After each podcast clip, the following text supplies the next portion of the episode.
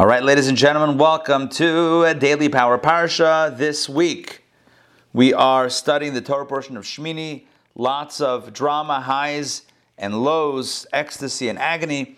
And then the second half of the Torah portion, or the last piece of the Torah portion, speaks about the laws of kosher, which is what we are going to pick up right now. So, yesterday, we spoke about what constitutes. Hey, Sarah, good to see you. Welcome. Hey, guys. Hey. So, yesterday we spoke about what constitutes a kosher animal and what constitutes a kosher fish, what constitutes a kosher bird, etc. And when it came to animals, when it came to animals, we said it has to have two signs, which are um, uh, split hooves and chewing its cud. It has to do both of those things, or it has to have both those features to be kosher. Uh, when it came to fish, we said fins and scales. When it came to birds, we were a little bit more evasive. We talked about the birds that are not kosher, which seems to leave a lot of birds that are open. But even for that, I didn't mention yesterday, there's a very strict tradition of which birds are kosher, which are not. Chicken, of course, it's a kosher bird. I don't know if it's even considered a bird. Is, is chicken a bird? I guess it's a bird. It's a flightless bird. If you see a chicken flying in the air, you may need to adjust your prescription, uh, right? You may, may need to adjust your glasses because that, that's not a thing that should be happening. Nonetheless, um, uh, what we what we learned yesterday were some sort of uh, uh, um, guidelines regarding kosher and non-kosher life, animals, fish, birds. Um, but Donna asked a very good question, which is now that we know what's kosher, well, what's the next step of the process, which is not discussed immediately right here, but we know when it comes to um, animals and even uh, poultry, we know that it has to be shechted, it has to be slaughtered. When it comes to fish, however, nothing has to happen with the fish. Fish, you take it out of the water, and that's it. Good to go. You don't have to shecht the fish. You don't need to slaughter fish. The question is why? Why do why do animals require um, an additional um, uh, step of preparation to make it kosher or to be kosher, whereas fish, it's ready to go. So I, I can't tell you the literal answer, but what I can tell you is the Kabbalistic answer, the mystical answer. So to understand this, we need to explore a tale of three kingdoms land, water, and one second. Land, I? Water, and land, water, and sky. You said sky? You said sky. Yeah, sky. Air. Air. air, right? Land, water, air. So animals are land creatures, and land is is is connected with earthliness. Land is um, physicality, earthliness. Like literally, the earth is symbolic of materialism, like like earthliness. Now there's uh, there's tremendous blessings in the earth and growth and you know all that wonderful stuff. But it it symbolizes again spiritually, symbolically, it symbolizes earthliness.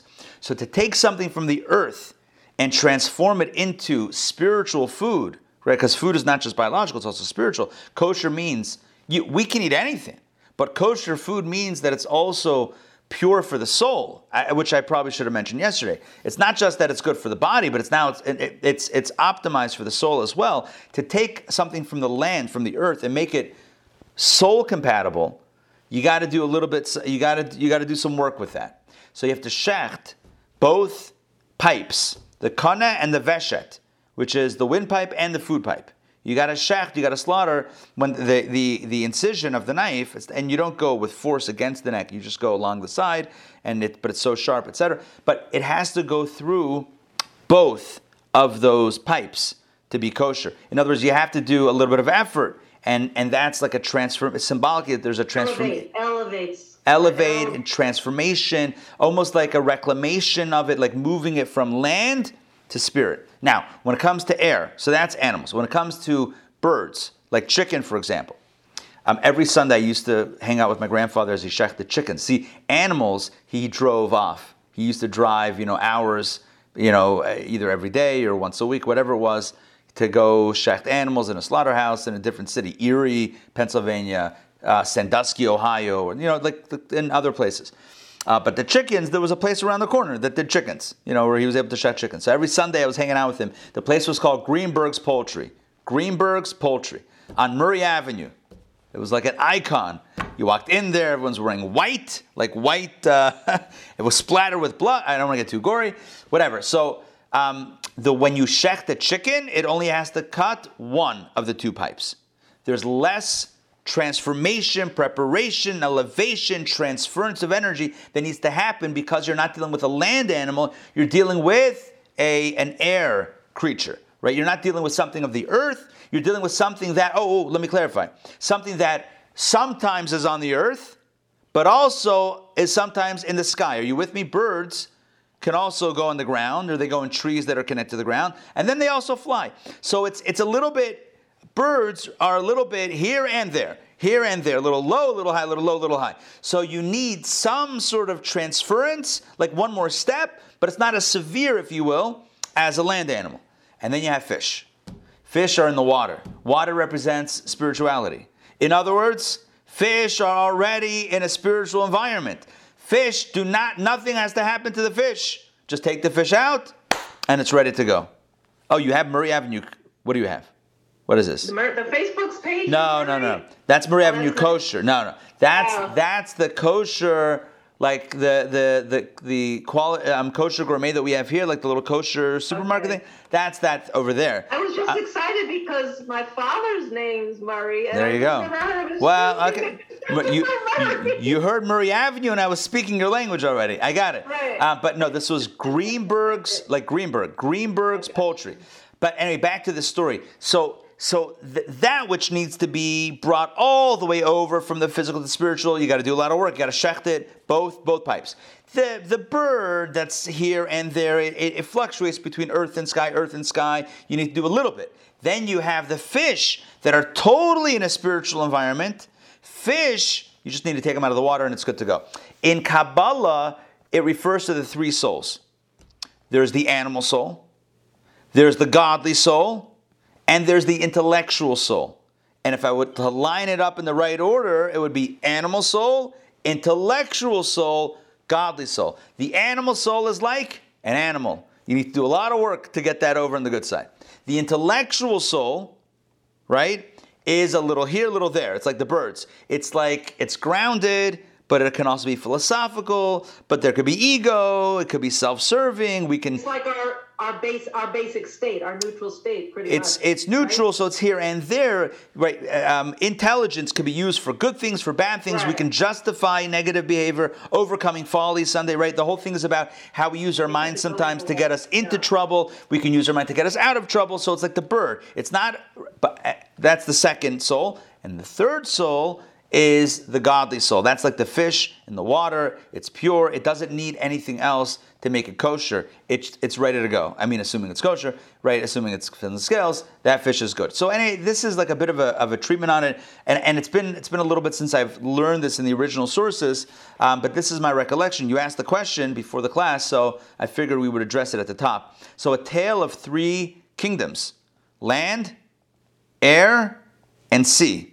Land creatures need the most work to make a kosher. That's like the animal soul. Air means also air and earth. Needs a little bit less. Sea creatures, good to go. Good to go. Don't need any shechita at all. They don't need another another step of preparation. As long as it's kosher, it's in the sea. You can pull it out and it's good to go. so we're more like the air, right? The intermediary. I mean, we could go. We have all three. right? We have all three.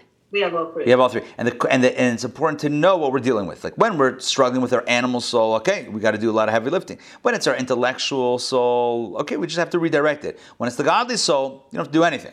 Good to go. Yeah. Leverage your godly soul. You don't need to convert your godly soul. Your godly soul is already on preaching to the choir. It's like it's good. Your godly soul is that's where you want to be. That's what you want to.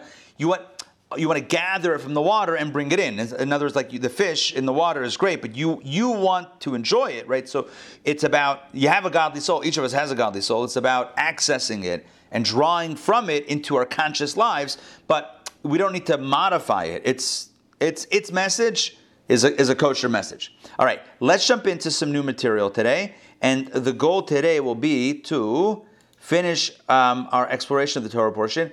We kind of ran through a little bit at the end yesterday. We ran through the um, Torah reading and um, the sixth reading. It talked about impurity and coming into contact with the dead carcasses of the non-kosher animals and how that renders one impure until that evening. You got to go to mikvah, and then and then that and then when evening comes, it's it's a purification.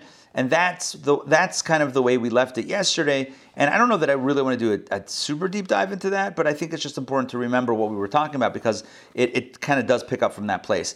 We talked about if a dead, okay, a non-kosher animal or bird or weasel or whatever that then um, dies. So you have the carcass of said non-kosher thing that touches a metal vessel.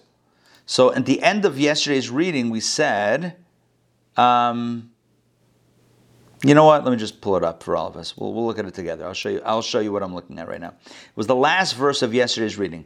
And if any of these dead creatures fall upon anything, it, that thing it fell on, will become unclean. It, it also becomes impure. Whether it's a wooden vessel, a garment, a hide, or a sack, any vessel with with which work is done. In other words, if you have a dead mouse, I mean, gross, right? that's in a cup, ugh, a bowl, a pot. You're pulling out a, oh, gross. Why am I even articulating the, the idea? But imagine you find a dead uh, mouse in a pot in your thing, uh, your pantry or whatever, um, uh, cabinets or something. So what happens? So now, super gross, clean it out. But back in the day, it would also become impure. So what's what do you do? It shall be immersed in water and remains unclean until evening, and then it becomes clean. In other words, there's a way to kosher it, or not even kosher it, there's a way to purify it. Okay? And uh, we did not do Rashi on that. It might be worthwhile to do a quick Rashi on that last verse. Um, immersed in water, Rashi says, even after immersion, it remains unclean until the sun sets. Okay, now we're ready for reading number seven. But Leviticus chapter 11, verse 33 but any earthenware vessel into whose interior any of them falls. Now we're not talking about metal or glass or you know leather or any, no earthenware, right? Earthenware, clay, pottery, you know china, all these things. Earthenware vessel into whose interior any of them uh, falls. Whatever is inside it shall become unclean, and you shall break the vessel itself. So, for example, if the same I know it's gross dead mouse is in a, um, an earthenware vessel, then anything else in that airspace becomes unclean along with it, with the, with the mouse, uh, the dead mouse. And what do you do with the earthenware vessel? You can't, you can't purify it. You can't purify it. You have to break the vessel itself. Why do you have to break the vessel? So Rashi explains like this. This teaches us that an earthenware vessel cannot be purified in a mikveh. You can't just dip it in the mikvah and it becomes pure.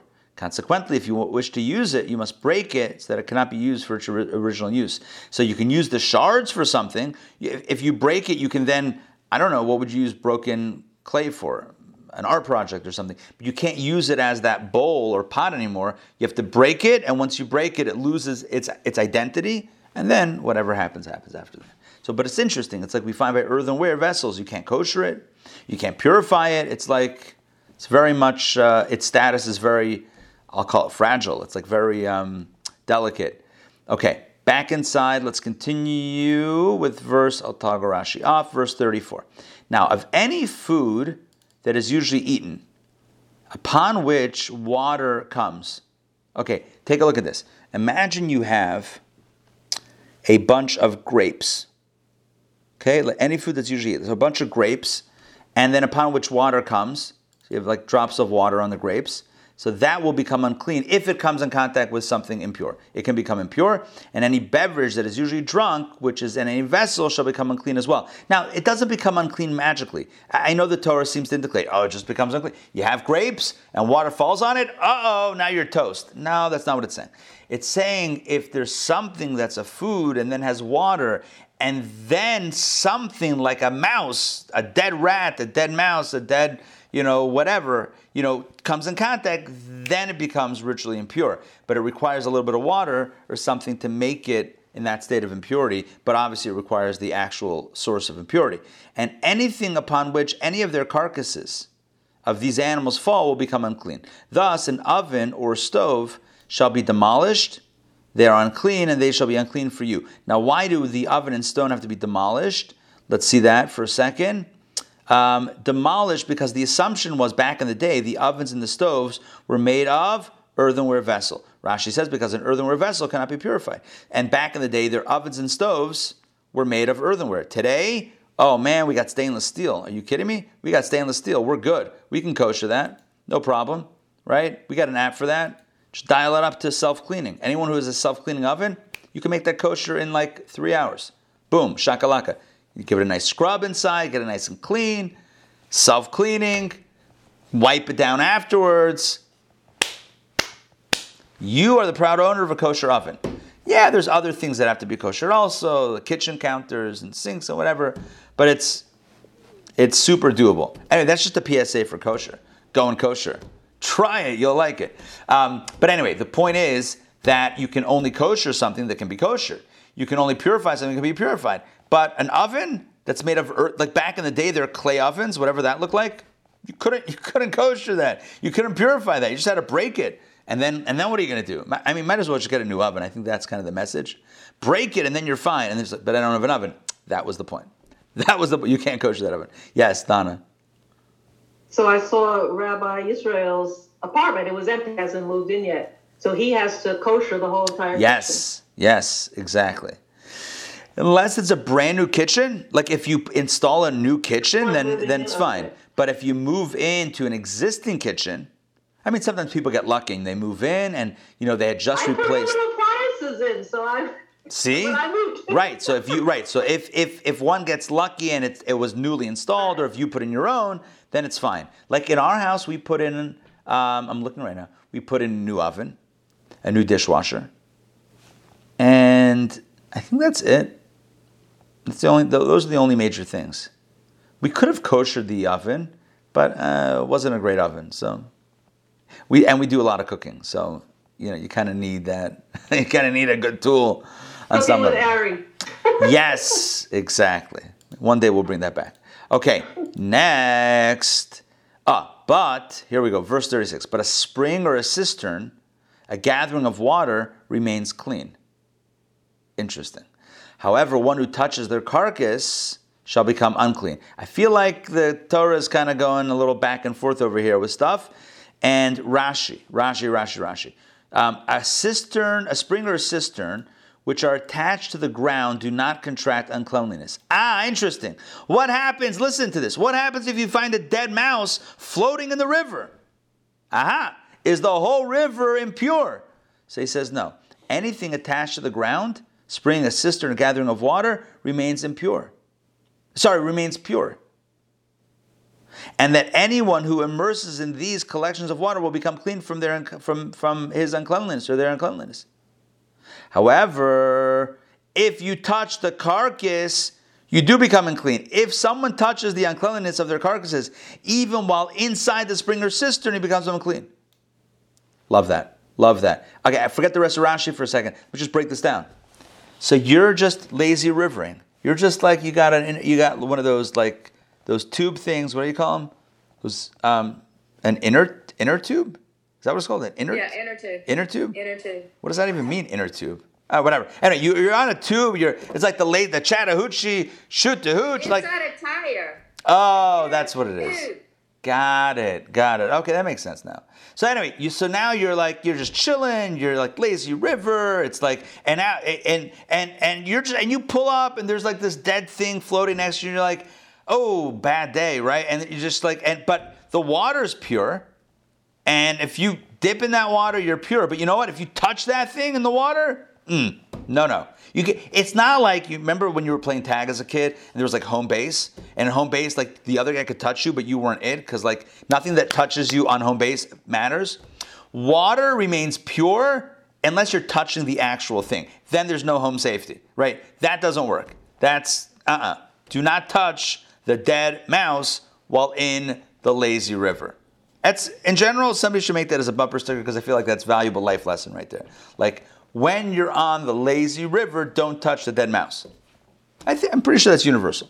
Okay, but anyway, regarding ritual impurity, this is certainly the case. Let's get back inside. And, oh man, we got more details here that are so interesting. 37. And if of their carcass, of the impure thing, falls upon any sowing seed which is to be sown, it remains clean. Look at that. If you have a seed, right? A seed that is about to be planted, the seed remains clean.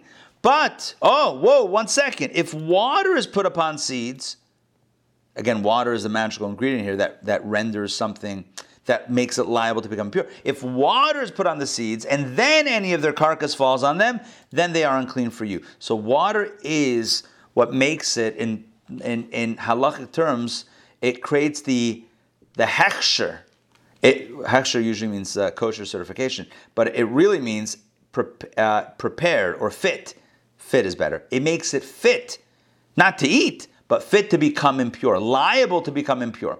Water makes it liable. So if it's dry, dry seed, like a I don't know seed, like a planting seed, dry seed, and an, and a dead carcass uh, of an impure animal falls upon it, does doesn't mess it up. But if that seed got wet, if it was watered at any point in time, got a problem.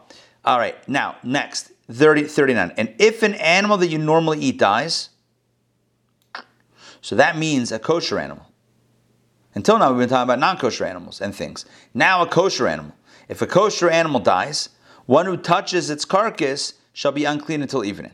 Now, that sounds pretty similar to the way to the, the law of non kosher animals. Um, Rashi explains if you touch its carcass, but not its bones or its sinews, nor its horns, hooves, or hide, unless they are attached to the carcass. Aha. If a horn, ah, very interesting law. Take a look. And my friends, this is more practical than you think. Look, look what he says. A horn that is detached from the carcass of the animal remains pure. It does not render you impure. In other words, only one who touches the carcass, but not the horn, if it's disconnected. Which means, you guys ready, ready for me on this? On Rosh Hashanah, when you hold a shofar, you know what a shofar is? It's a ram's horn. Here's a simple question. Before we would have just studied this Rashi, before today's conversation, if I would ask you the question, um, dead, dead carcass of an animal, pure or impure? Uh, I think it's impure. Okay, a piece of an animal, pure or impure? Impure. What about a horn? Impure?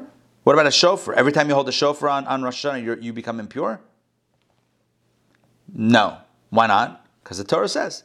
We, here's the verse. If you want to know why you can handle a shofar in Rosh Hashanah and not become impure, we got it right here. It Torah says when it comes to kosher animal, it's only if you touch the carcass of the animal that you become impure, but not a piece of the animal like the horn, etc., that was cut off already prior to you touching it. So you can handle the shofar, you can sound the shofar, you can do the mitzvah, and you remain in a state of purity.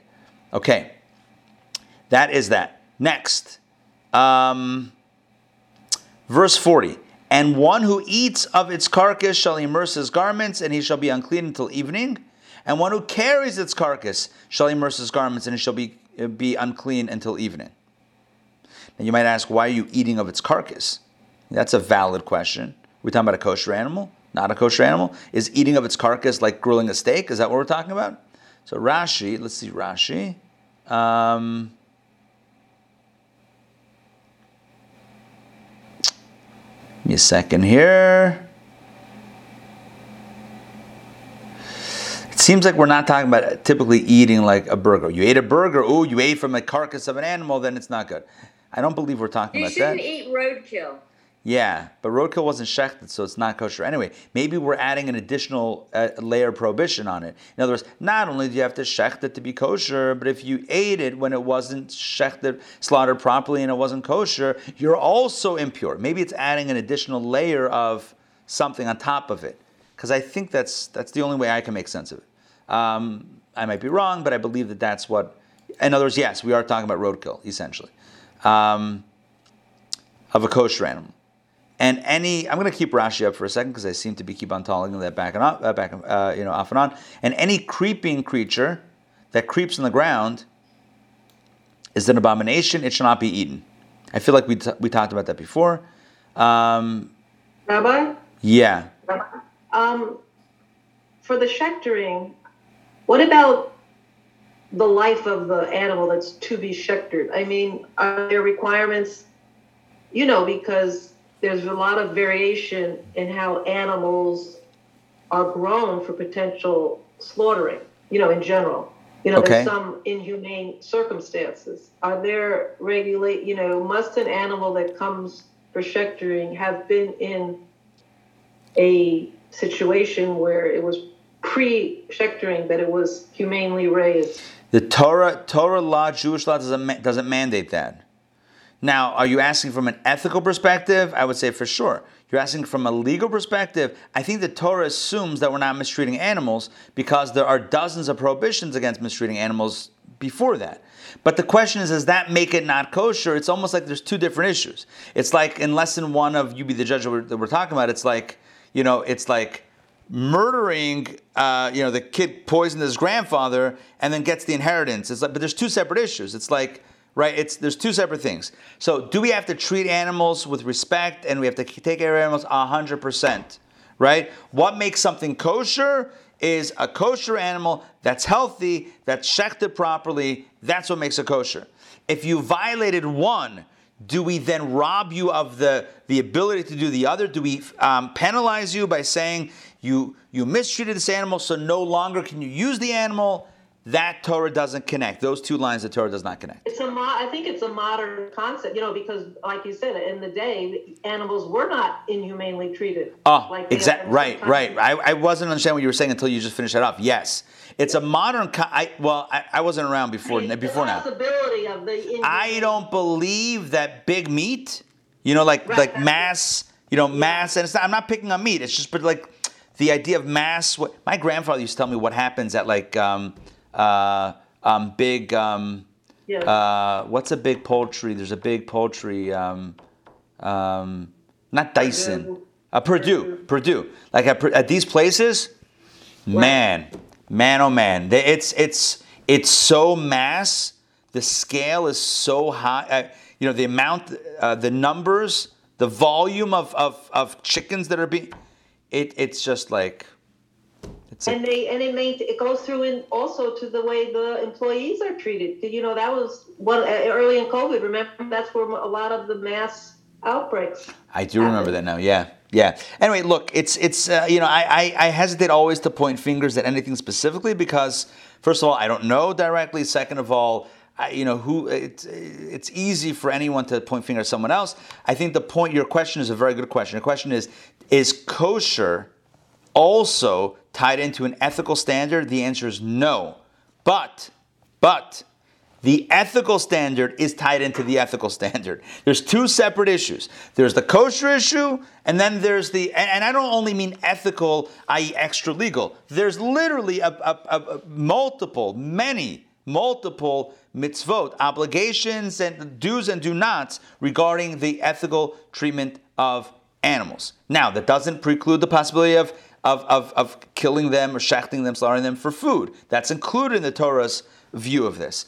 But one doesn't affect the other to the point that we would penalize and say, oh, this animal was not grass fed, it was not raised, uh, therefore it can never be used. That's not, that, that those two elements don't, those, those two elements don't kind of collapse on each other. Just like, and it's a, I'm sure it's a horrible example that I'm giving, but just like we said about inheritance, that inheritance, just because you know the, the, the demise happened in, in, in, in an illegal way doesn't make the inheritance not flow. There's two separate issues. We got to deal with them both. So Torah would say, you know, we're not talking about kosher right now. We're talking about ethical treatment of animals, and let's focus on that because that's itself a mitzvah. The kosher is kosher. And I know today you have some um, kosher certifying organizations that are trying to make it their standard that if they certify it as kosher, it's also going to have been raised ethically. They're going to go down to the farms, not only to the slaughterhouse, but which is where typically things are certified at that point. But they're going to go down to the farms and see where the animals are coming from and how they're being treated on the farm already. And that's, I would say, a wonderful thing. But I still think it's important. I mean, that's a wonderful thing because it's a wonderful thing. But I still think it's important to recognize that kosher means one thing and and and kosher treatment of animals means another thing, and th- those are two categories, both important, but one is not necessarily the same as the other, because otherwise, and the reason why I'm emphasizing this and like tripling down on this is so that we don't end up confusing kosher with ethics. With ethics, it's a it's there is there's more to it, and it's about making something spiritually suitable. It's about making food or an animal spiritually suitable for a human being. That's a there's there's that itself is a field unto its own. About the animal, taking care of the animal, that's a field unto its own. Both should be happening. But the idea of kosher food, making food kosher or preparing it in a kosher way, that's about transforming an animal with an animal soul, literally an animal soul, into spiritually compatible food for a human being. That's a different approach. If we just make it about the former, if we say, you know what kosher is about taking care of animals, but then we're missing out on that second piece. I know. From, I just thought of from what you were saying. Right.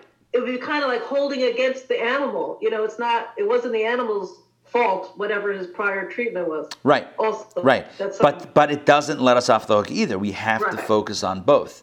Um, and I, I still think the biggest challenge we have is that we don't live with animals. I, I don't we. I, I don't. Li- in other words, like if you live with an animal, you're going to take care of animals. It's only when you're like disconnected, I feel that like, you know, it's we become a little bit callous.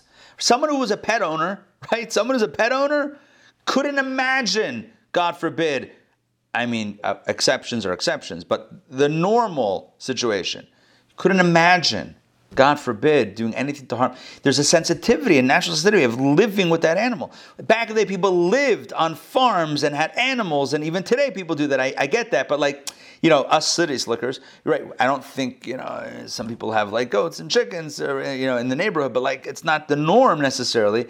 I think that does us a disservice because I think there is a lack of sensitivity. Um, but I also know that you know with that sensitivity doesn't preclude, at least within Judaism, the idea of you know of, of, of preparing it for kosher food. In fact, as we've explained many times, based on Kabbalah and Judaism, is that it's the ultimate elevation, for, potentially elevation for the animal to rise out of the state of animal into the state of human, and then into the state of divine, which it could not rise without having been. Um, um, integrated within within a with another form of life, which is really what happens anyway to all forms of life. Everything becomes integrated and reintegrated. Right? Life comes from the earth, it returns to the earth. You know, the, the mineral feeds the vegetable, the vegetable feeds the animal, and in this context, you know, in this belief, the animal feeds the human, and the human feeds God, so to speak, by doing what God wants, expending energy to that end. Okay, let's jump back inside um, and see where we're up to. Creeping creature that creeps. Oh, so we said any creeping creature that creeps on the ground is an abomination, should not be eaten. Rashi says this comes to exclude mites. Oh man, am I reading this? Seems a little gross. Mites found in chickpeas and in beans, and the pea beetles found in lentils, since they did not creep on the ground but within the food. Ay, ay, ay, so you can eat that. I, yo, uh, Rashi, I love you, man. Um, Rashi's saying the only exclusion are creeping creatures that creep on the ground. But if it was born almost in the food, then it's not prohibited. Ay, ay, ay, ay, ay. However, when they exit into the air and creep, they become prohibited. Oh, there you go. Because creep on the ground. All right, let's move on. It shall not be eaten. Um, this comes to render guilty someone who feeds a person with the flesh of a creeping animal, just as he would have eaten it himself. Okay, next. Any creature that goes on its belly, any creature that walks on four legs, to any creature that has many legs, like a centipede. Among all creeping creatures that creep on the ground, you shall not eat it, they're an, ab- an abomination. Okay? Rashi uh, talks about earthworms, he talks about scorpions, he talks about beetles, called escargot in French. Escargot? Is that a thing? Escargot. The beetle is called escargot? Escargots called snails. Now, No, no, no, this is something else. It's the beetle called escargot. Oh, hmm. I never heard No. I'm not. I'm. I'm not an expert in uh, beetles uh, in Old French. Anyway, uh, but but uh, Rashi certainly is. Creature that has many legs, and yes, I called it. It's the centipede. As I rec- yeah, I recall that that, that refers to the centipede, called centipede in French. Oh wow! In Hebrew, he goes Senpish. Centipish. Okay, centipede. Next, uh, 43. You shall not make yourselves abominable with any creeping creature that creeps. You shall not defile yourselves with them, and you, that you should become unclean through them. What does it mean? Don't become abominable with them by eating them. Rashi says, um, "Don't make what is abominable in Hebrew? What's the word? uh, shekets." Is it just as I don't know? Every time I would hear this, see this word abominable, I don't know. It's a little shocking. Is it just as shocking in Hebrew? Yeah, it means it means it's not only forbidden; it's a little bit on the gross side. It's it's, there's almost like a judgment in that. It's not not only not only like let it go, but it's kind of like ooh, it's mm, it's abominable. Like, like don't don't don't go there. It's uh, it's it's next level, uh, not good. Yeah, it, there there is- there is a little bit of a of a of a of a ratcheted up kind of sense to that. I agree, I agree with you. Um, uh, God says, oof, look at this one. God says, if you defile yourselves through these creatures on earth, I too will defile you in the world to come and in the heavenly academy. There you go. The Talmud sets out a threat, quoting God. If you defile yourselves here, watch out. Okay, all right. Uh, we gotta we gotta soften up the uh, the Talmudic scholars. We gotta teach them a little Chassidus and Kabbalah and, uh, and get it going. I'm kidding, I'm kidding. But uh, I'm sure there's a context there that, you know, if we looked into it, we would see a little bit more information. All right, let's continue. Verse 44. For I am the Lord your God, and you shall sanctify yourselves and be holy. Here you go, as we wrap this up. Sanctify yourselves and be holy. Why? God says, because I am holy. And you shall not defile yourselves. And you know what, Joy? I think you're right. Look at this. You shall sanctify yourselves. Make sure you eat what's what's good. Because you know what? I'm holy. I also watch what I eat. You watch what you eat. I watch what I eat. I told you my diet. I'm very specific. God says, I'm very specific about my diet. You also should. And you shall not defile yourselves through any creeping creature that crawls on the ground. Hey, I don't want that either on my altar. Do not bring that stuff in. Do not bring beetles and centipedes and bugs and rats and mice and, and all that stuff into my house. Like, keep that out. And you know what? You also have a good diet, have a clean diet. Um, I'm pretty sure that's straight up what it's saying over here. If we if we read into it a little bit, um, yeah, Rashi says, "Just as I am holy, for I am the Lord your God, so too you shall make yourselves holy. Sanctify yourselves below on earth." Okay. Okay, let's continue. For I am the Lord who has brought you up from the land of Egypt. Oh, he pulls the Egypt card. Yeah, why should you be holy? Why? Because I took you out of Egypt. You know, it's the parent. I brought you into this world, like, right? I took you out of Egypt to be your God. Thus you shall be holy because I am holy.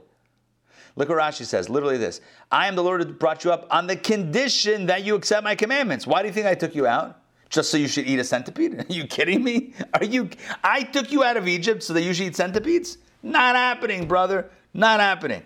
Seriously now. Drop the centipede. Let it go. Um, Another explanation. Oh, look at this. God says, If I had brought up Israel from Egypt only so that they would not defile themselves with creeping creatures like the other nations, Dayenu, that would have been sufficient for them. And then an exaltation. That would have been an upgrade. Look at that. If this is the only thing you get by not being in Egypt, right? Egypt, they, I, the implication is they would eat anything right? In Egypt, they didn't care what they ate. If the only thing is that now you're more discerning about what you eat, that, that's enough. That, that already puts you on a different level. That's kind of cool. I, I didn't explain the apple well enough, and now I'm going into great detail. Exactly. Forbidden fruit wasn't just one tree. Now, it started off one, but now you push the buttons, now you got a bunch more things. Exactly, exactly. The Torah concludes last few verses. You could already tell it's like the wine, like kind of wrapping it up. This is the law regarding animals, birds, all living creatures that move in the water, and all creatures that creep on the ground, to distinguish. Notice, these are the laws of what you to distinguish between the unclean and the clean, and between the animal that may be eaten and the animal that may not be eaten. Rashi says, not only So, yeah. so this is why this is why they cannot invent a better mousetrap. Because the simple cheap one, you pick the whole damn thing up and throw it away. That's right. But the expensive one, and you can't get you, you can't keep it. Yeah. Yeah. Can't keep it. You could break it, but you can't keep it. Exactly. To distinguish, Rashi says, not only must you learn these laws about uh, forbidden uh, kosher, not kosher, but also you shall know and recognize these creatures and be proficient in identifying them. Know, know your centipedes, know your beetles, know your whatever it is. Um, uh, one second. Oh, look at this. Look at this. Rashi with the with the pipes. Rashi's hitting the pipes. I mentioned this before, but look at this. You should discern between the unclean and the clean. What does that mean? Rashi says, but is it necessary for scripture to state that we should know the difference between kosher and non kosher animals, like a donkey and a cow? When the difference have already been explained, what's it doing here? Why is the Torah saying you should know the difference between the unclean and the clean? What you mean a donkey and a cow? Got that? Like already there on that. So what does that mean? Rather, listen to this. What is meant here is to distinguish between what is unclean because of what you and what is clean because of you. Uh, because of you. In other words, when you shecht it, that's what you have to be careful of. Listen to this. Namely, between an animal whose trachea was slaughtered halfway through, which is considered not kosher and may not be eaten, and an animal who had most of its trachea slaughtered, which makes it kosher. Let me, let me explain. I said before that there's two, the trachea and the esophagus. Are those the two pipes? Windpipe and the food pipe, trachea and esophagus? Maybe, I think so. Anyway, so both have to be slaughtered most of the way through. Are you with me? If you're dealing with a pipe, pipe that goes down like this, right? So it has to be severed more than 50%. If you're looking at the, at the thing, it has to be cut more than halfway through.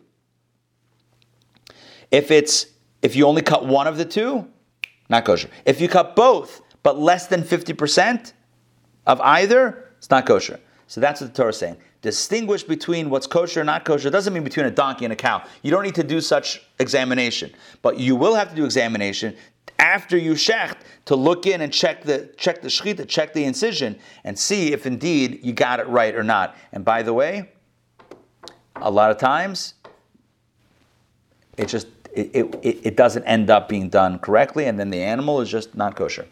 I mean the I mean the animal is kosher, but you can't eat it anymore. It's it goes to the non kosher section of the slaughterhouse, or it's sold, or whatever they do with it. Um, back inside, but here we see again the pipes, which is cool. Um, okay, and again, discerning between an animal that may be eaten, etc. Does Scripture have to tell us to distinguish between a deer and a wild donkey? Also not.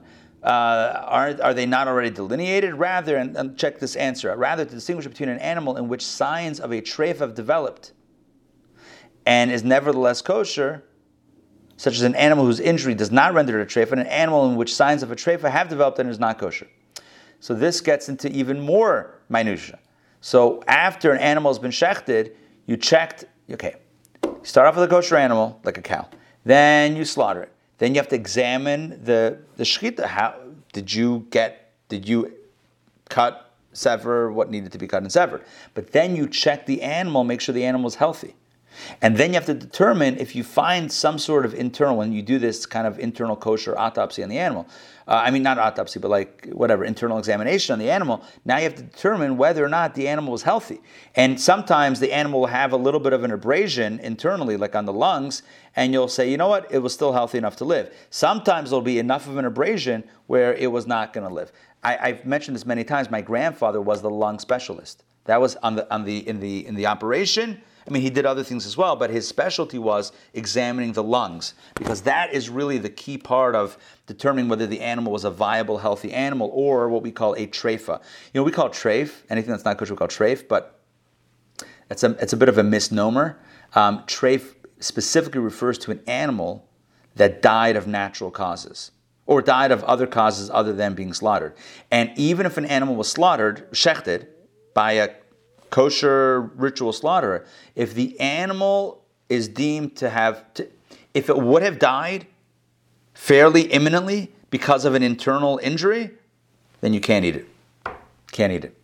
Even though the shechita may have happened before its untimely death, but it was headed down that path, and thus it's not kosher. It's called the treifa. So treifa means a treifa, like treif, treifa, literally means, I, I know how we use it today, anything that's not kosher. Pig is treif.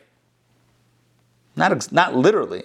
Pig is not, pig is not kosher. It's not treif. Treifa means an animal that died of causes other than shechting. So that's, I mean, pig, who knows? Maybe he did, maybe he didn't. But uh, more specifically refers to, like, let's say, a kosher animal. Say you have a cow that, that dies. You can't eat it. It's kosher, right? It's not kosher. You didn't shecht it. Even if you shechted it, if the lungs have a hole in it. And I know I've mentioned this before. You know, they, they blow up the lung. Not, not blow it up, not blow it up. They, they, they put air into it, and then they see if there are any bubbles. You with me on this? Is that after after it's shechted? hundred percent afterwards. Yeah, you not you can't do that. Okay, so it's not enough that there's still the examination that happens after. To make sure that it was a healthy, viable, strong, long-lasting, you know, animal. If the animal was on its way out, if the animal was on its way out anyway, it's treifa. Then it's it's like it died of those natural causes or unnatural causes you don't consider the shechita, the shechting, you don't consider that to have been, it's called a treifa. So he says here, Rashi says, that's when the, when the Torah concludes it, saying you have to distinguish between what's kosher, what's not kosher, what's pure, what's impure. What does it mean? Not between a donkey and a cow. We got that. We, we got that. It's to distinguish between whether you shechted it 49% of the pipe or 51% of the pipe, or 50 and 51%. And it's to distinguish whether the lung that has a little abrasion, whether it would have lived with that or would have died because of that. So there's something called a sircha. A sircha means an abrasion, adhesion on the lung.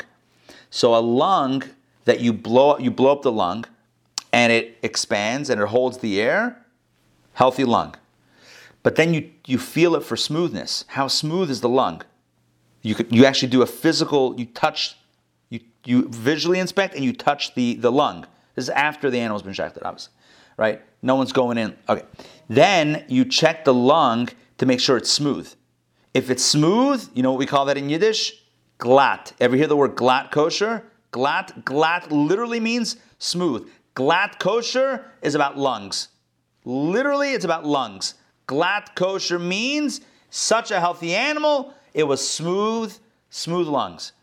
If it doesn't have smooth lungs, you know what that means?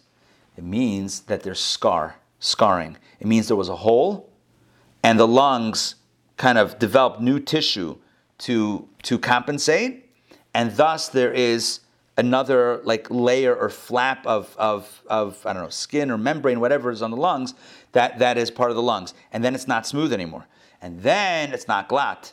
But some say that if you can peel off the adhesion and the lung is still viable underneath, like a scabra you pick up, if, then it's still glatt. Some say they have a higher standard of glatt, that even if you could theoretically peel it off, it's still not glatt anymore. So Chabad standard is the highest level of glatt, which means the moment it has anything that's a little, eh, you know, a little uh, disruptive over there, anything that that that, that seems like it wasn't 100% healthy because it had been a hole, a small hole, it healed from the hole, it got a scab, it, it, it, it scar tissue, done, forget about it. So Chabad standard is the highest level of glatt, which is no adhesions, it's called sirchas, no, nothing like that, nothing that even if you peel it, forget it, done. That doesn't mean it's not kosher, it just means it's not that standard, it's a higher standard of kashrut. Now, if the lung straight up has a hole in it, the animal's going to die. Forget it. Forget about it. Remember By the way, Hebrew National. Remember Hebrew National. Higher standard, yeah. Higher By the way, it, uh, okay, Hebrew National has its own things, but I'll tell you this: if you want to know how, like, why, why, why are um, cows' lungs? Why do they get punctured? Like, why, why are we even talking about this? What, what are the odds of that? Extremely high. You know why? Because they eat from the ground and there are needles in the ground and sharp objects in the ground. And they eat and they don't they don't filter the food. They're not taking it and putting it through. There's no right, there's no FDA watching their food. What combing all the lands where animals roam. Cutting it with a knife. They're not cutting with a knife. They're not soaking you know the rice before making sushi. It's garnished. Are you kidding me? I'm not they're not even sushi rice to begin with. I'm just saying they're just eating. In fact I, I recall this. I think i'm correct. They used to put batter, uh, not batteries, magnets. I should probably Google this because it's been years since I heard my grandfather say this. Magnets in the cows' of stomachs. Magnets in, let me just double check cows' stomach. So they could attract them back? wow.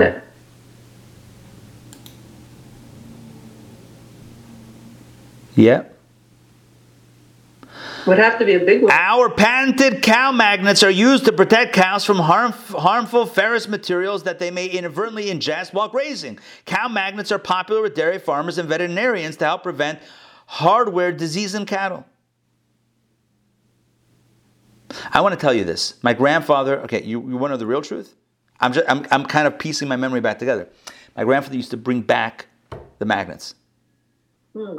Our refrigerator, Uh, his refrigerator, right? He used to put up some stuff he used to bring home to him. His refrigerator used to have cow magnets. I know it sounds gross. This is legit. I'm telling you, this is legit. You can ask my mother because she'll she'll know this from you know an older you know. He used to bring home from the slaughterhouse. These magnets were the strongest magnets you ever met. Now you're going to say that's it's gross. It was in the stomach of a cow. Okay, so you wash it, right? I mean, obviously it was washed, but these magnets, I remember what they look like. Even they, and I haven't Googled. I just Googled the concept. I didn't Google any images, but it was a magnet that had like a, it was like had a ridge. It was like indented in the middle a little bit. It was like rectangle. Um, it was usually like a little bit rusty, which now I'm thinking about it like indicates a little bit of grossness. But they literally would put them into the stomachs. I guess they would feed them first the magnet. The magnet would sit there, and then needles. If the if the animals ate needles or, or metal or whatever, it would attract to the stomach, I guess, or something. Or maybe the ferrous. I, I don't know. I, I don't remember. Like, again, I was a kid when I heard all this stuff. So it's been it's been a few years, and a kid's mind processing these things, you know, sometimes you misunderstand or whatever. But it's something about that. But anyway, animals eat all sorts of things, and things, internal organs can get punctured. So hence the need to check the lungs, and that's how Rashi concludes this Torah portion. Wow. Any uh, any anyone check up the magnets situation, or that's uh, or you guys are or we're good to go. Oh yeah, these are they. Oh my God, these are they. Oh my, they were not. I, I misremembered. Uh, this uh, this picture looks like they. Okay. Yeah. That's it. It was no, it was like a tube. It was like a metal tube. I was yeah, I misremembered it. Maybe there were other types, but no, it's like a metal tube. It's like a metal rod. Okay. I gotta ask my mom. I'm gonna speak to her today. I'm gonna I'm gonna uh, verify my memories because you know who knows. It's, it's been it's been it's been a few So the years. daily wisdom's good today. What does it say? It says, uh, avoid being duped. Spiritually, this decree refers to making the moral distinction between what is acceptable, healthy behavior, and what is not. The distinction is easy enough when matters are clear and obvious, but all too often the distinction is blurred, and what is in fact defiled can easily be taken as being undefiled. Amazing. That's a perfect way to conclude this week. Because the last little piece of the Torah is about not only looking at the big differences, uh, donkeys and cows, but looking at the 50% or the 51% of the, of the pipe and looking at the, the, the, the lung. Is it healthy or unhealthy? Is it viable or not viable? Is it punctured or not punctured? Or could it survive or not? sur- It's looking at with a magnifying glass. And in our lives, we also have discernments to make, not between the big things, hopefully that we've already figured out to some extent, but it's about the subtle things. It's almost like when we have to make those choices between, you know, this mitzvah or that mitzvah, or this, you know, I could go about it this way or that way, and you know, and it's it's very subtle. It's not easy. The easy stuff still takes courage. I'm, I say easy stuff. The stuff that's black and white, it still takes courage. But imagine when it's not so black and white, then it becomes really challenging. So I guess that's the message that we should discern and we should work at this, and with God's help, we get it right. All right, thank you for joining me this week for DPP. It's been a wild run. Um, again, highs and lows, and then food. But I do think that we have um, a lot of strong themes here, especially regarding not everything, the, the core idea that not everything that we see do we need to run after. Not everything that looks good should be ingested. And sometimes we're going to need a bit of a magnifying glass to figure out what's okay and what's not okay. All right, we'll see you all next week. Have a good Shabbos. Have an inspiring Shabbos. Sunday morning is Kabbalah and coffee, as usual. Sunday morning, we also have um, a special event on Zoom, which means that you can have two tabs open, two devices, double dip if you wish. Are you going to be in both? I'm not going to be. No, I'm not going to be there live. I'm not going to be there live. He's going to be broadcasting live from another Chabad. So we're just we're just um, making the option available for our community to join into that broadcast. Um, but our class is still going to go on. Yeah. All right. Good to see you all. Good Shabbos. Take care, Joy and Donna and Sarah. Take care, everybody. Shabbos.